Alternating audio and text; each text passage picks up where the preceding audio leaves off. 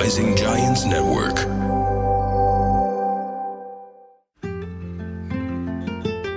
يا هلا والله وأهلا وسهلا بكم بحلقة جديدة في لحظة مع ميس. اليوم بهذه الحلقة القصة هذه رح نتكلم عن طفل يتيم.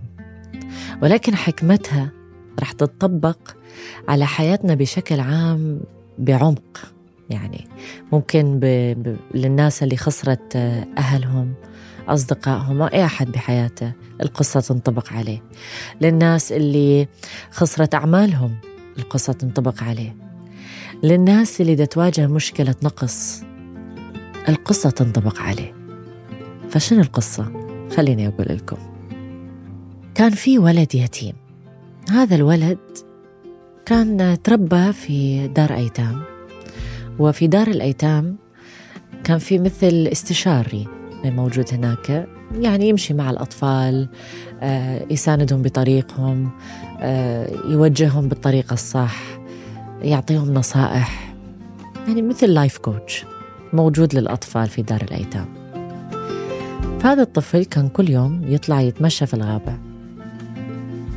وكان يقول له ال life coach اللي عنده الاستشاري يقول له إنه الواحد لما يتأمل ويعيش اللحظة مثل ما أنا دائما أقول لكم يقدر فعلا يعيش سعيد بس هذا الطفل كان يواجه مشكلة إنه كل يوم يروح للغابة يتمشى حتى يتأمل يرجع يتذكر أهله اللي خسرهم ليش؟ لأنه هو لما آه لما أهله كانوا موجودين وكان بعده صغير كانوا ياخذوه للغابة.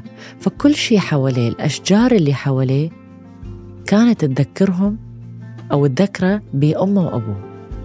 فقد ما يجرب يجلس ويتأمل ويعيش اللحظة هذا الطفل يسترجع ذكريات ويحس بالألم.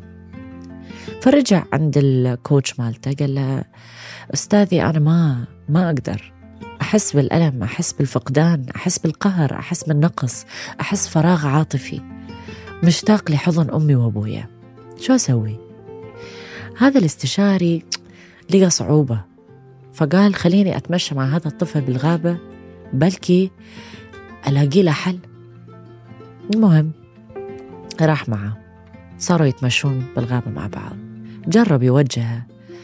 قال له حط تركيزك بالسماء حط تركيزك بالورود حط تركيزك بالأشجار. باللحظة الحلوة. عيش حياتك وعيش اللحظة كأنها آخر لحظة في حياتك. حكم اللي إحنا نسمعها في لحظة مع ميس. ولكن هذا الطفل جرب بأكثر ما يقدر أنه يطبقها ولكن كل ما يشوف الأشجار يرجع يسترجع ذكريات أهله ويحس بالألم. فالاستشاري قال لا لازم يلاقي حل. طريق ثاني. ممكن يحرره من هذا الألم أو النقص اللي عنده إياه. فقرروا ثاني يوم يتمشون بالغابة. دا يتمشون فطلب من عنده هذا الاستشاري قال للولد قال له ابني لما تشوف الأشجار شو تشوف؟ قال له أشوف أهلي أتذكر أهلي. قال برأيك هل الشجرة اللي دا تشوفها يتيمة أم عندها أم وأب؟ فاستغرب الطفل. قال له شجرة إيش مدري يتيمة ولا عندها أم وأب؟ فقال له ما أعرف يتيمة. ولا لا يمكن عندها أم وأب. إنه شو هالسؤال أصلا؟ قال له ركز مرة ثانية. اصفن على الشجرة. واسأل نفسك هذا السؤال. هل هذه الشجرة يتيمة أم عندها أم وأب؟ صفان الولد. ظل صافن على الشجرة وجاء جواب. الجواب اللي كان ينتظره طول حياته. فتحت عيونه حررته من النقص وخلته يحس بالحرية. ابتسم قال له أستاذي عرفت الجواب. مو بس عرفت الجواب هسه أقدر أعيش اللحظة. طب السؤال هو شو كان الجواب؟ أنا راح أعطيكم لحظة. واللي يقدر يجاوب على هذا السؤال أعطيه مليون درهم. I'm joking بس يعني صراحة حتى أنا لما سمعت القصة قلت شو الجواب؟ ما أعرف الجواب.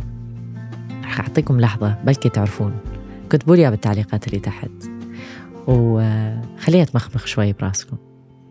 لما صفن الولد بهاي الشجرة شو معقولة الجواب هل الشجرة يتيمة أم عندها أم وأب وليش تحرر من النقص هسه رح أقول لكم الحكمة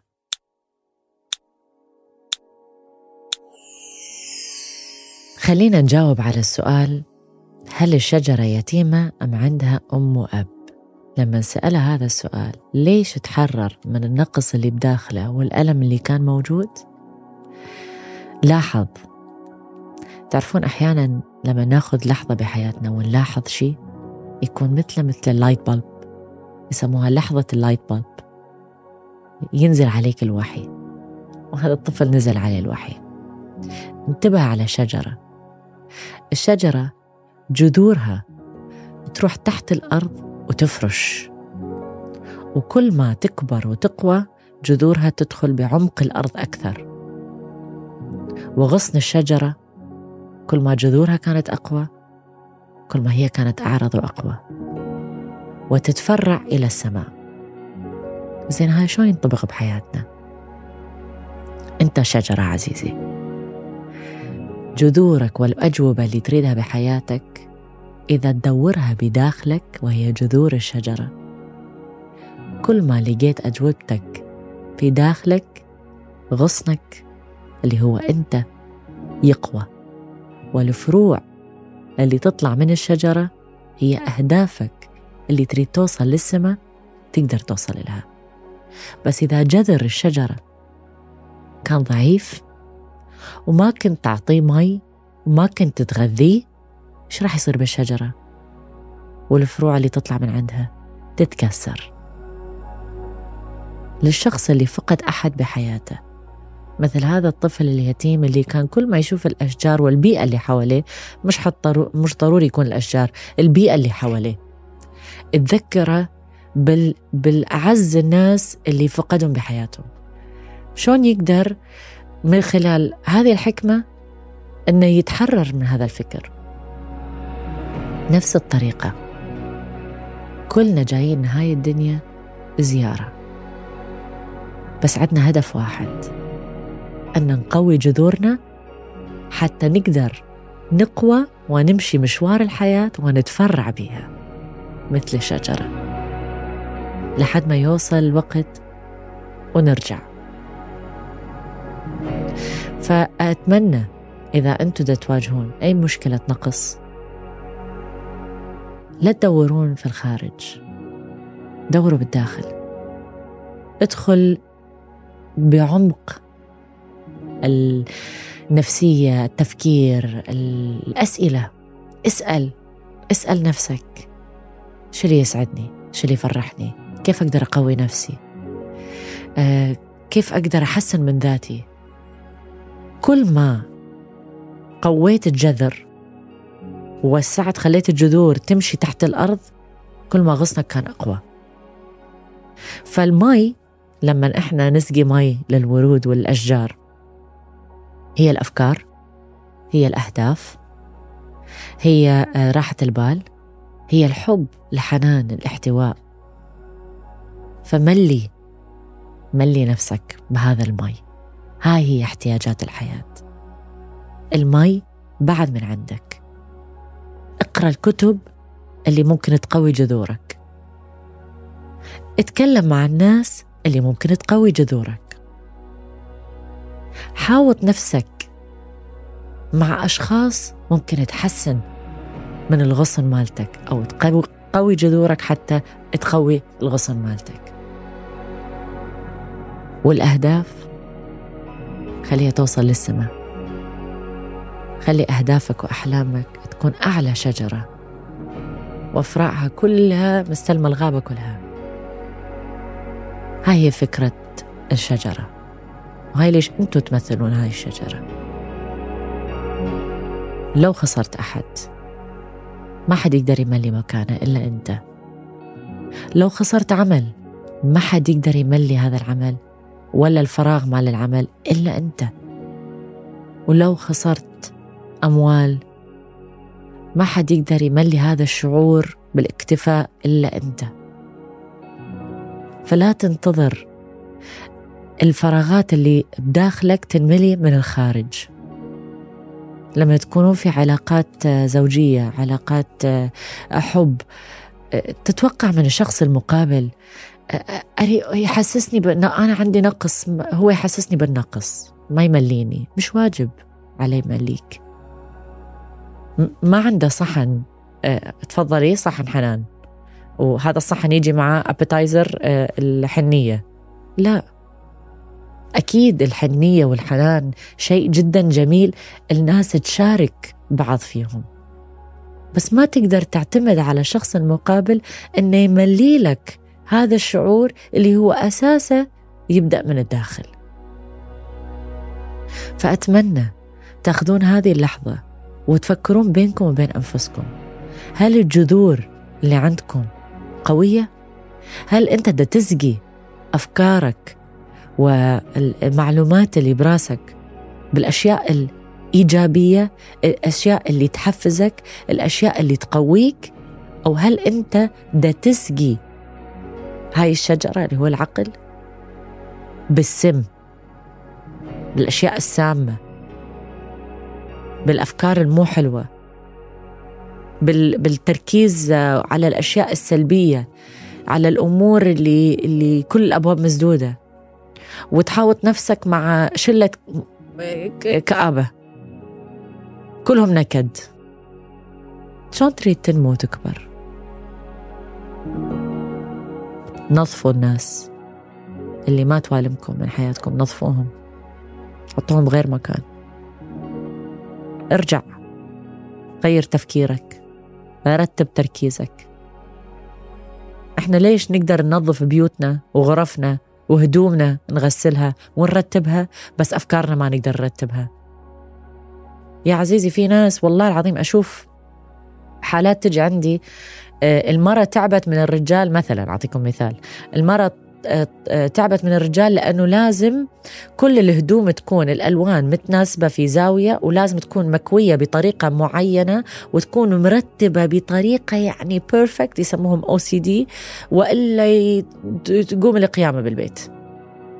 بس هو كإنسان أفكاره متخربطة آه، حالته بالويل آه، مدبرس آه، كآبة توتر. قلت له يا ريت قد ما تحط تركيزك في ترتيب هدومك والتنسيق اللي فيهم والكوي نفس التركيز تحطه بأفكارك. إيش معنى يعني؟ إيش معنى إذا إحنا ما نقبل نلبس هدوم مو حلوة أو نطلع بشكل مو حلو؟ ليش نقبل إن أفكارنا تكون مو حلوة؟ ليش نقبل إن تفكيرنا يكون سلبي؟